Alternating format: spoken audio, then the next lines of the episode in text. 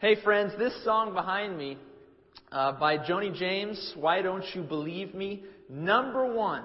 Number one on the Billboard charts for six weeks in 1952.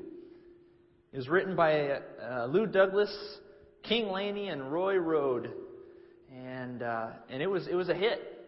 It was a big hit. And how about those lyrics? Let's, uh, let's go back to those lyrics just for a moment. Try, try to avoid the song here if we can. click enter again. It'll probably show up for you, I think. Or maybe not. there we are. Why don't you believe me? It's you I adore. Forever and ever can I promise more. I've told you so often the way that I care. Why don't you believe me? It just isn't fair. In the final verse, how else can I tell you? What more can I do? Why don't you believe me? I love only you. You know, this song here is it's a love song, right? It's a love song between between two lovebirds, one who doesn't trust the other and one who's looking for the trust of another. Uh, but interestingly enough, these lyrics that we see today in this love song are what we're going to see playing out in our story in the Gospel of Mark today. Because you see, in our story in the Gospel of Mark, here in Mark 16, we're going to see multiple people come before the disciples and say, Why don't you believe me? I saw Jesus risen. I heard the angel's proclamation. Why don't you believe me? What more can I do? What more can I tell you? I saw him. I saw him. The title of my message this morning is What Will It Take for You to Believe? What will it take for you to believe? And we're going we're to come to this concept here in the message. This message is going to be really in two parts. There's going to be a very long rabbit trail, which I like rabbit trails, you know that. So there's going to be a long rabbit trail in the middle, but we're going to come back to this question. So hang in there. And we're going to come back to this idea of what will it take for you to recognize that Jesus Christ is risen from the dead. Open your Bibles Let's take a look at Mark chapter 16, beginning in verse 1. And this time, I really do want you to grab a Bible in the pew back in front of you. If you didn't, if you didn't bring one today, grab a Bible because we'll want to uh, take note of something a little bit later on. Mark chapter 16, and we're going to go. We're going to go back a little bit to verse 1 and read through uh, verse 7 to begin with. Mark 16, 1 through 7 says this. And when the Sabbath was past, Mary Magdalene, Mary the mother of James, and Salome bought spices that they might come and anoint Jesus. Very early in the morning, on the first day of the week, they came to the tomb when the sun had risen. And they said among themselves, Who will roll away the stone from the door of the tomb for us? But when they looked up, they saw that the stone had been rolled away, for it was very large. And entering the tomb, they saw a young man clothed in a long white robe sitting on the right side, and they were alarmed. But he said to them, Do not be alarmed. You seek Jesus of Nazareth, who was crucified. He is risen. He is not here. See the place where they laid him. But go, tell his disciples and Peter that he is going before you into Galilee. There you will see him just as he said to you. We covered these verses last week. But I wanted to point out one last element to these particular verses before we move on. And it is the words, into Galilee. A part of the angel's message to the women who were at the tomb that day, among them Mary Magdalene, Mary the mother of Joseph, Salome, and also uh, Luke notes of a woman named Joanna, who we, we, we focused on those women last week. And a part of the message that the angel gave to these women was that Jesus was alive and that he was going before them into Galilee.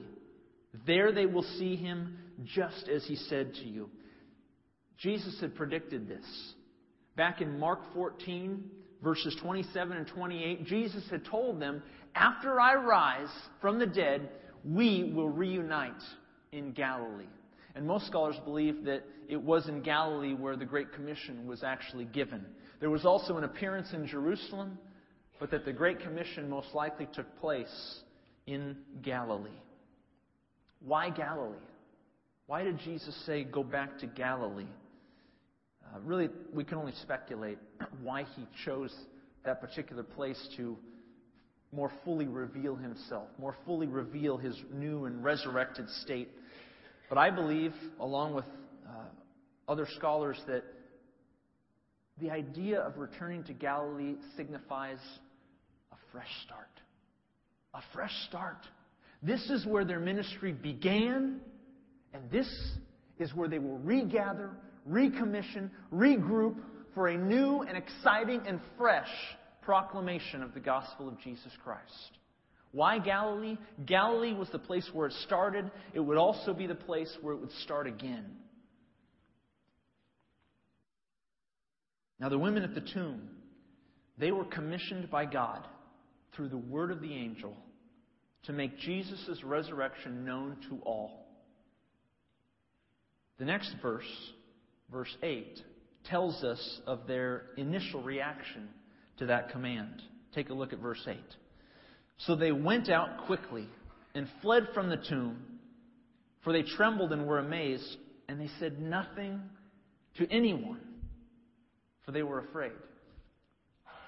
They went out, trembling and amazed, and instead of going and proclaiming that Jesus had risen from the dead, that he was going before them into Galilee, Mark says, and they said nothing, for they were afraid. They had been commanded to share the good news. Jesus had risen, going to Galilee, but they left the scene silent, fearful, afraid. And with these final words, with these final words in verse 8, Mark concludes his gospel. Say, wait a minute. What do you mean Mark concludes his gospel? Do you guys have anything past verse 8 in your Bibles? How many of you have something past verse 8 in your Bibles? Raise your hand. All right, many of you. I hope most of you. How many of you have nothing past verse 8 in your Bibles? Raise your hand. No one. Interesting. Interesting. Here begins a rabbit trail. Here begins a rabbit trail, friends. Hang, hang there with me. This is very, very interesting stuff. This is informative, but it is really, really good to be aware of. You see, friends, verse 8 in the Gospel of Mark, chapter 16, is the place where many scholars, not all, but where many scholars believe that the authentic words of the Gospel of Mark end. You say, What? Take a look at your Bible. What do you notice at the end of verse 8 and the beginning of verse 9? Raise your hand if you have brackets beginning in verse 9. Raise your hand if you have brackets. All right, a few of you have brackets. Raise your hand if you have an asterisk with maybe a note at the bottom. A few of you have that. All right. I, I think more of you should be raising your hands. I don't think you're looking closely enough. You might have footnotes. You might have verses 9 through 20 in italics. You might have brackets around them. You might have a note at the top that indicates, you know, these, these might be disputed, or a note at the bottom that indicates these verses might be disputed. Verses 9 through 20. Pay close attention to those verses in your Bibles. Why? There is disparity among the manuscripts. There is disparity among the Greek New Testament manuscripts with respect to the ending of Mark. Here's what I, here's what I mean by that. First, most manuscripts, and MSS is the standard abbreviation for manuscripts. Anytime you see MSS in your Bible or MS, it means manuscript or manuscripts. Most manuscripts of the Greek New Testament include verses 9 through 20. Most. Most. Some manuscripts conclude the Gospel of Mark at verse 8. And few, very, very few, I might add, few manuscripts contain alternative, shorter endings. If any of you are out there with a new Revised Standard Version Bible, an NRSV Bible, uh, you will probably notice in the side column an alternative ending to the Gospel of Mark that, uh, that is very weakly attested to uh, in the manuscript tradition, but nevertheless, they find it uh, somewhat credible. Bottom line different Bible translations, different groups of scholars have different takes on how Mark should end. The scholars that translated uh, your Bible that you have in your lap made a judgment call. They made a judgment call. They asked themselves the question do we use the majority of manuscripts to demonstrate what is the authentic ending of Mark? Do we use some other manuscripts that we might deem perhaps more uh, credible? And the decision that they uh, the, the decision they make to that end is based on how reliable they think the manuscripts are. Now, I want to caution you here at this moment. I know many of you have got like a favorite Bible translation, you know, New King James or NIV or NASB. I'm a gung ho, you know, one of the, I, I only like this translation. I want to caution you about comments like these, and I'll give you an example. For instance, in the NIV, you'll notice it says this before verse 9. It says, The most reliable early manuscripts do not have Mark 16, 9 through 20. Now, friends, that is what I would, we would call a judgment call. That's a judgment call. That's not a factual claim. That's a matter of opinion. Because as I just said earlier, most manuscripts include verses 9 through 20. That is to say, the vast majority of ancient Greek manuscripts, copies of the Gospel of Mark, include it. So, what the NIV translators are saying here by this judgment call is they are saying the most reliable manuscripts are not the majority of manuscripts. The NIV translators are saying by this statement the most reliable, trans, uh, the most reliable manuscripts are not the majority of manuscripts. And so, friends, whether it's your NIV, your NASB, your New King James, pay close attention to comments like these. They're judgment calls. They're not factual claims. In fact, the NIV would have been better served to say that we believe that the, the some man, that, that the majority of manuscripts are less credible than a few manuscripts that are found in these parts of the world. That would have been more of a factual claim. But this here is a, is a, is a clear matter of opinion. And there is not consensus here, friends. Uh, it's easy to read a comment like the one behind me and to assume that all Christian scholars agree with it. Not true. In fact, the translators of the, New, of the King James Version of, and, of, and of the New King James Version would look at that statement and they would laugh. They would say, We don't believe that. We believe the most reliable manuscripts are the majority of manuscripts. So show great care and concern as you read through your Bibles and pay attention to those footnotes. Now, I want to read briefly verses 9 through 20 to get a, just a taste of what we're looking at. I've highlighted some key verses that get the most attention in the debate about authenticity. And I want to make a few closing remarks on this issue and then be done with it. I don't want it to consume us, but I want you to be aware of it. So let's read quickly verses 9 through 20. Pay close attention to the highlighted sections. It says this. We'll go back to verse 8, and then we'll get to the disputed verse in verse 9 and following. So they went out quickly and fled from the tomb, for they trembled and were amazed. And they said nothing to anyone, for they were afraid. Now, when he rose early on the first day of the week, he appeared first to Mary Magdalene, out of whom he had cast seven demons. She went and told those who had been with him as they mourned and wept. And when they heard that he was alive and had been seen by her, they did not believe. After that, he appeared in another form to two of them as they walked and went into the country. And they went and told it to the rest, but they did not believe them either. Later, he appeared to the eleven as they sat at the table, And he rebuked their unbelief and hardness of heart, because they did not believe those who had seen him after he had risen. And then he said to them, Go into all the world, preach the gospel to every creature. He who believes and is baptized will be saved, but he who does not believe will be condemned. And these signs will follow those who believe in the name in my name. They will cast out demons, they will speak with new tongues, they will take up serpents, and if they drink anything deadly, it will by no means hurt them. They will lay hands on the sick and they will recover.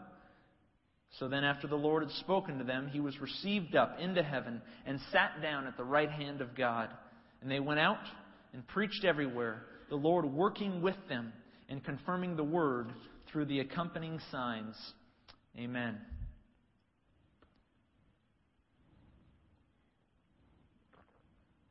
Okay, we read it. We looked very briefly at some of those highlighted sections.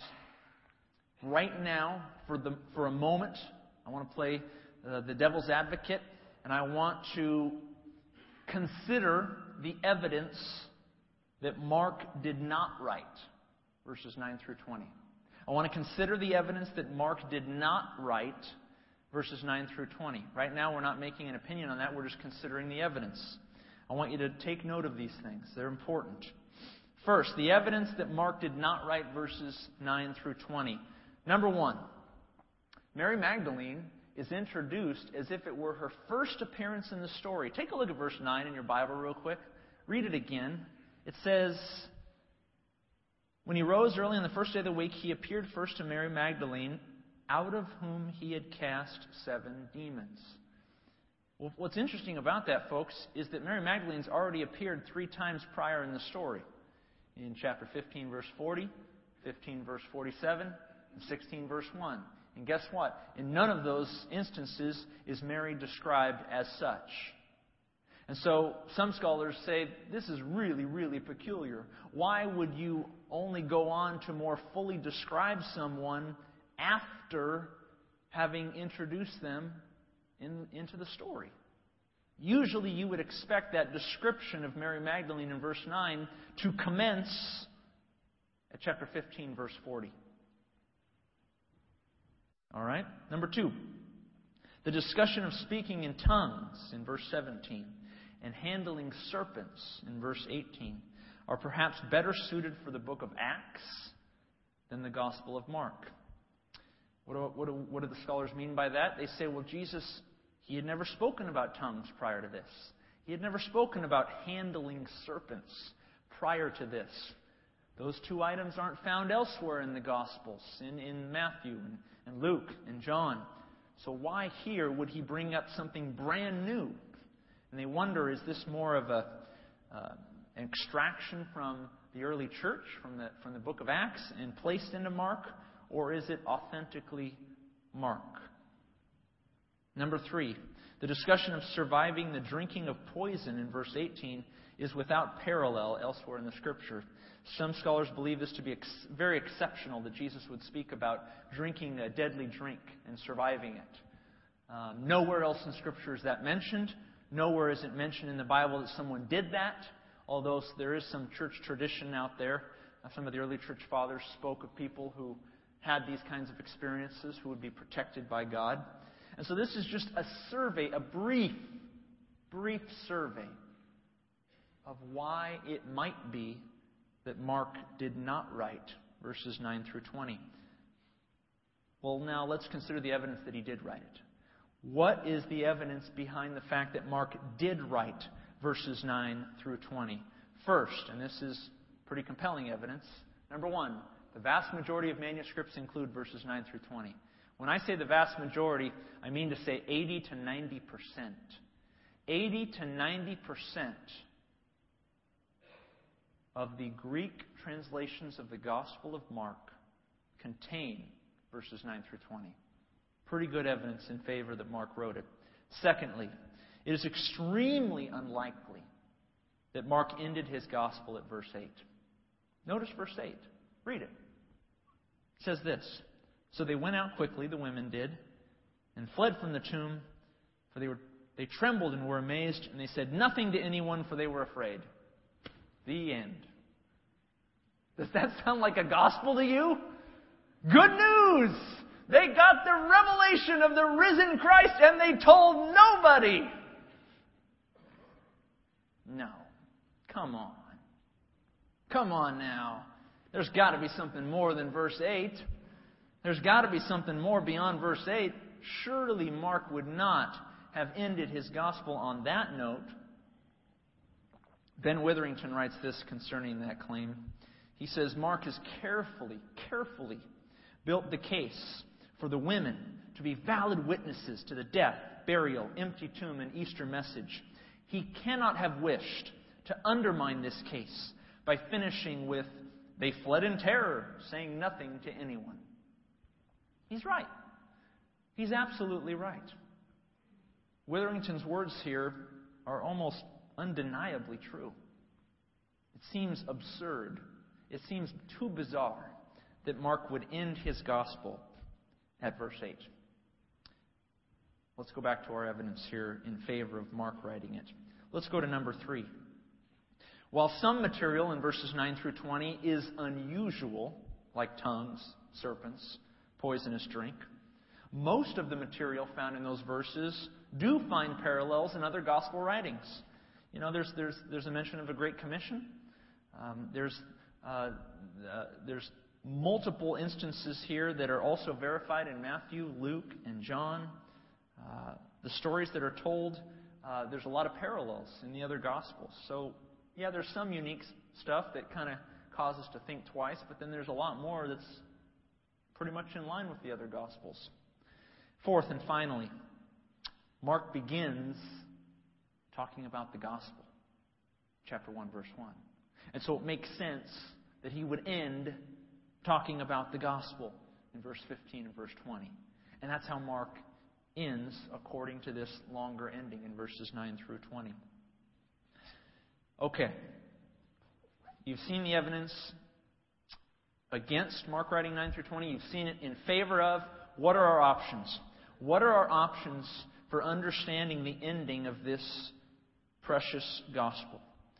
Our options are these, friends. Number one, we can say this Mark wrote it, he wrote verses 9 through 20. It is the authentic ending of the Gospel of Mark. We can believe that. That's one option. Option two Mark purposefully ended his Gospel at verse 8. Later Christians believed the ending to be insufficient and inserted their unique endings. We're talking options here.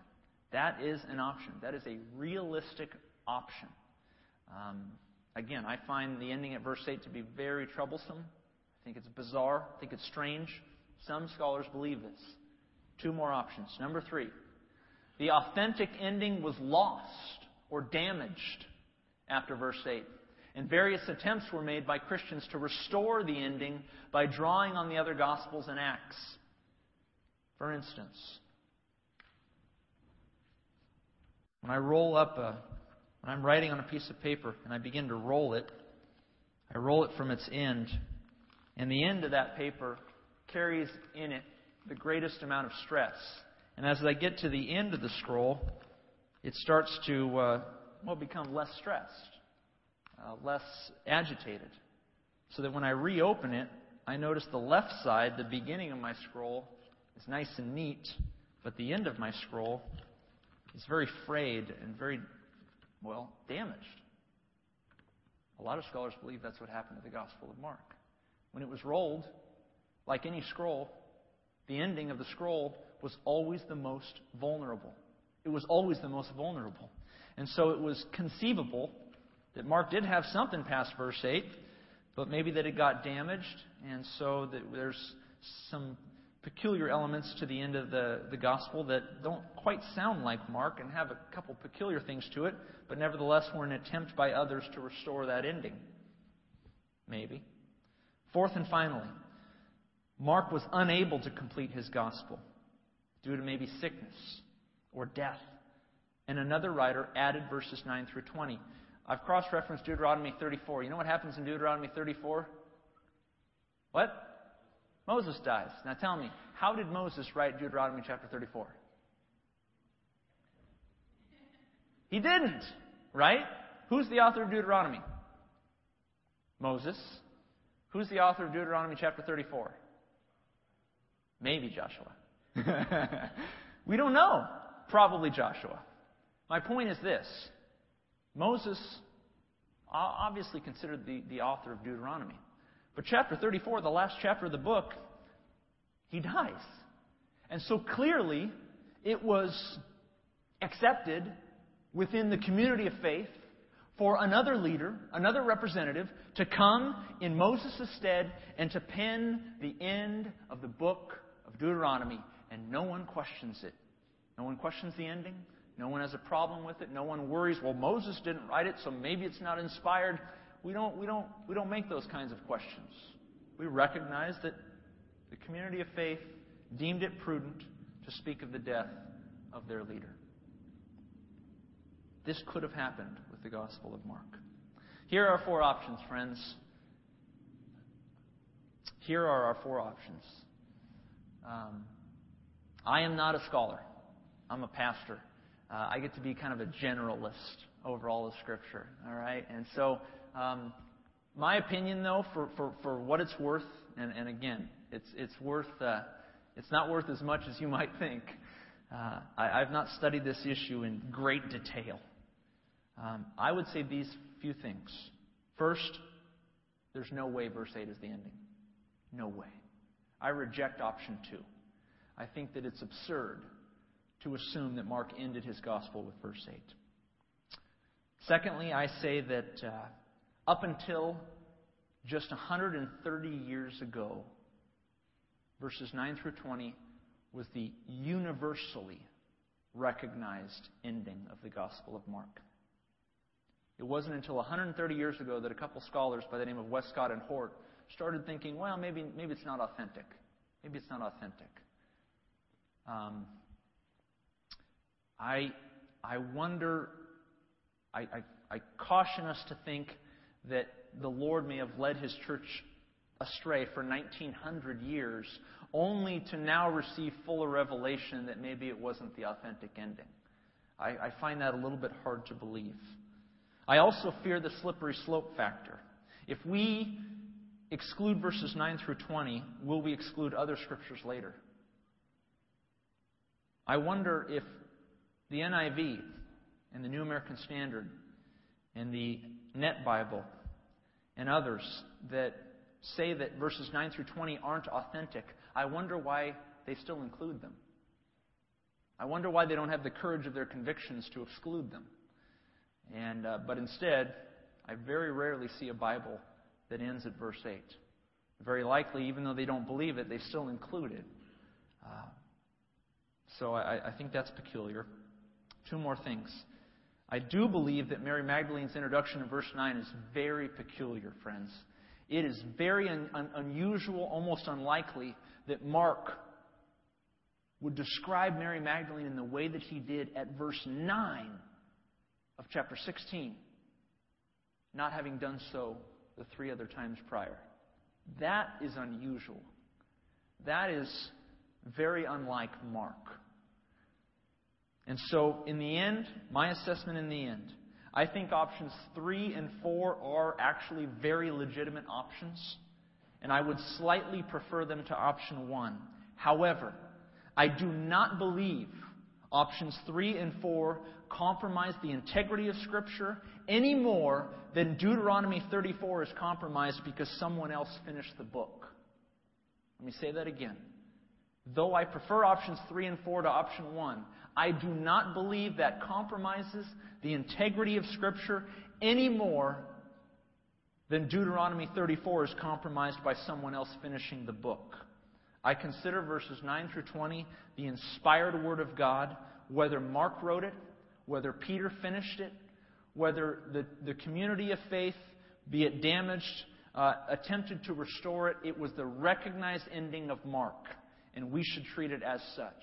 We should treat it as the inspired Word of God, just like we treat the end of Deuteronomy chapter 34 as the inspired Word of God, despite the fact that Moses didn't pen those words.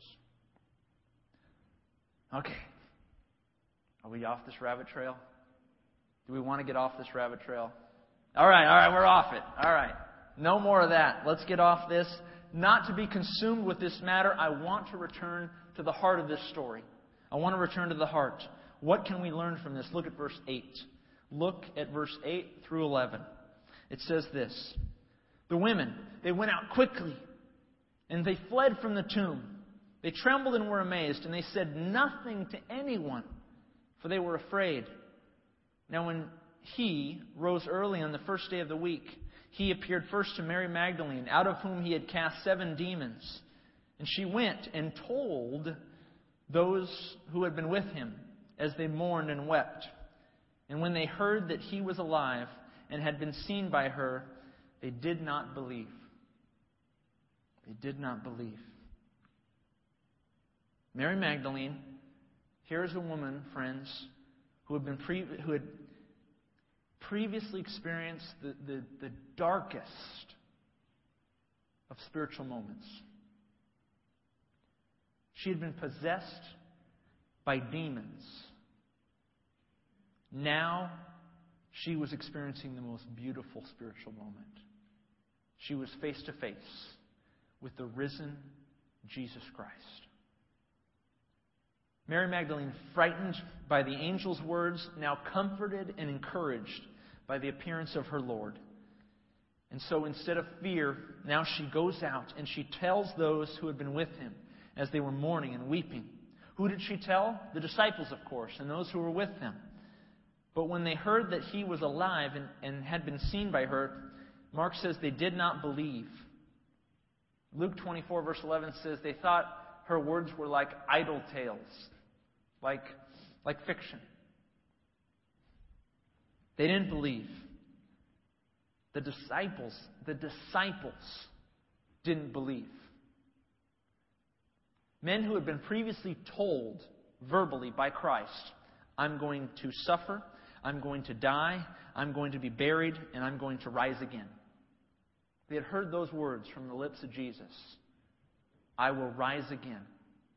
And when Mary told them, he rose. They didn't believe. The closest associates of Jesus, the ones who had all the reason to believe, did not believe. This, this, friends, should give you hope. To those that you've been witnessing to, to your friends, to your family, to your coworkers, to your neighbors, the people that you've been sharing the gospel of Jesus Christ with,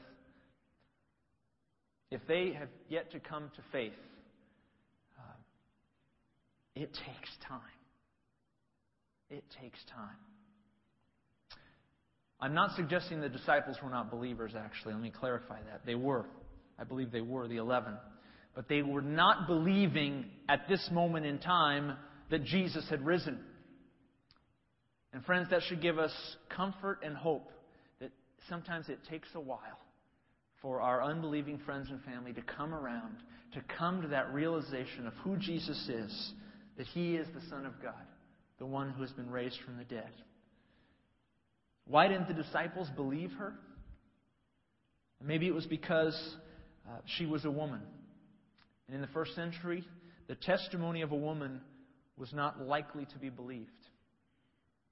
Maybe it was because of Mary Magdalene's past. Uh, they knew her to be a woman who had had some odd spiritual moments, who had experienced great darkness in her life, and they didn't trust her judgment. Maybe it was because they didn't have coffee that morning and they weren't able to process anything she was saying. I don't know why they didn't believe.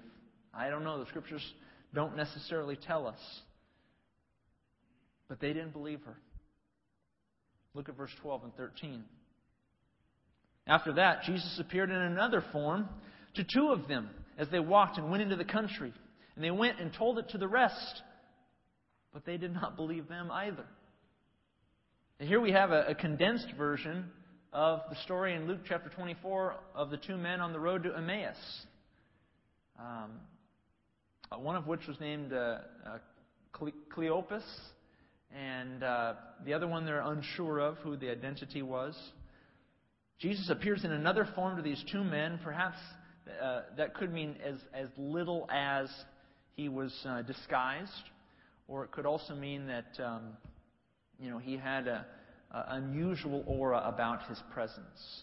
But it's more likely that he was simply disguised because they didn't recognize him.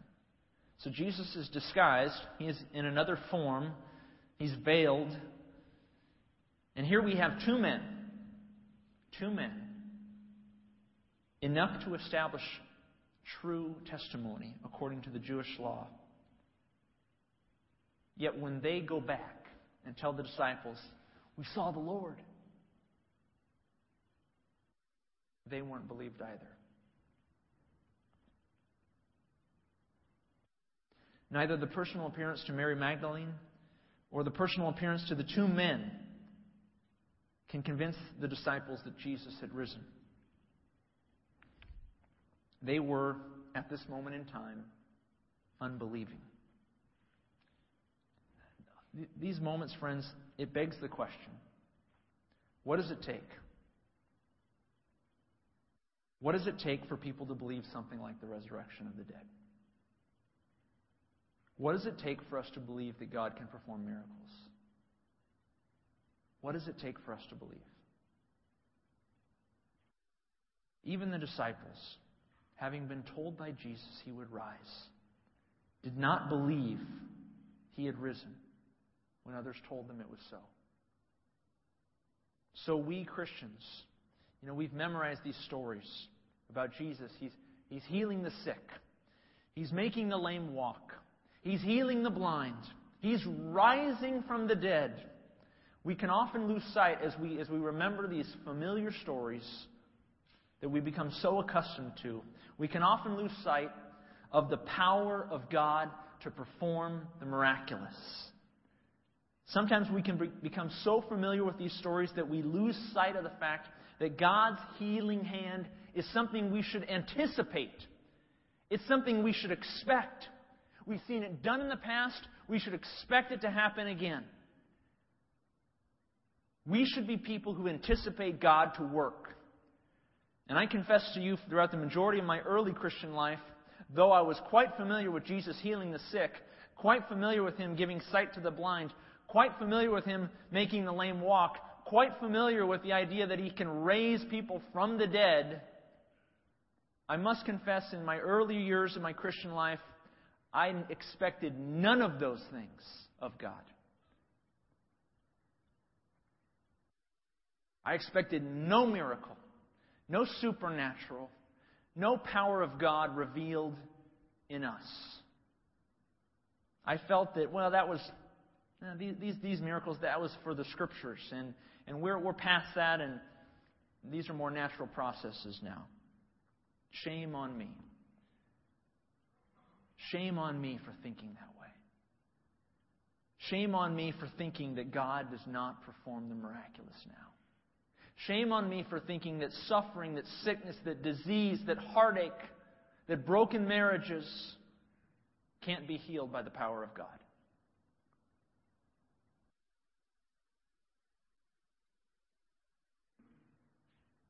Shame on us for marginalizing the power of God.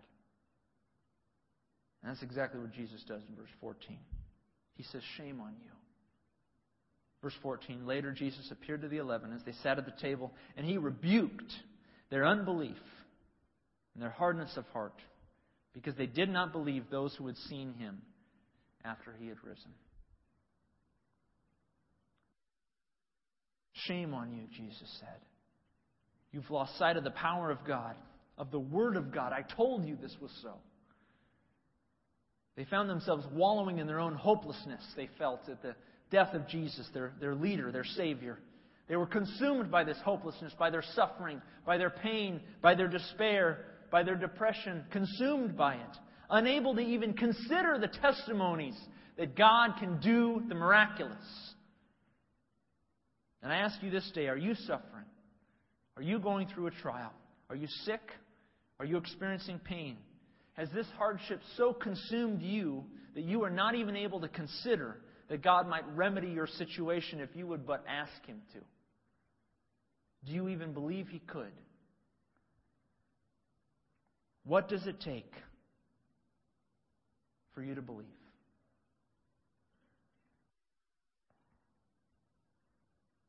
God raised his son from the dead. God raised his son from the dead. And if God raised his son from the dead, he can do all things. All things.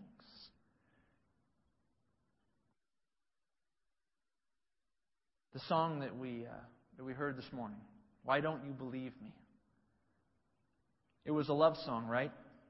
A song that uh, was written between one lover asking for the trust of another.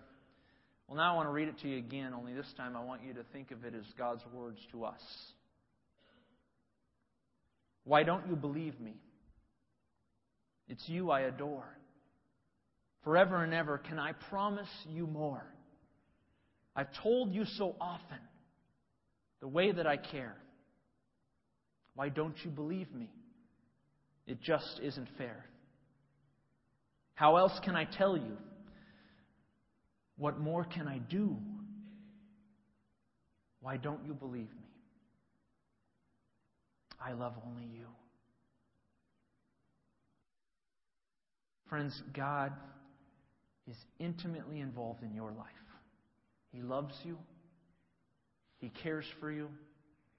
He's shown you that love in the miracles we read in Scripture in the raising of his son from the dead.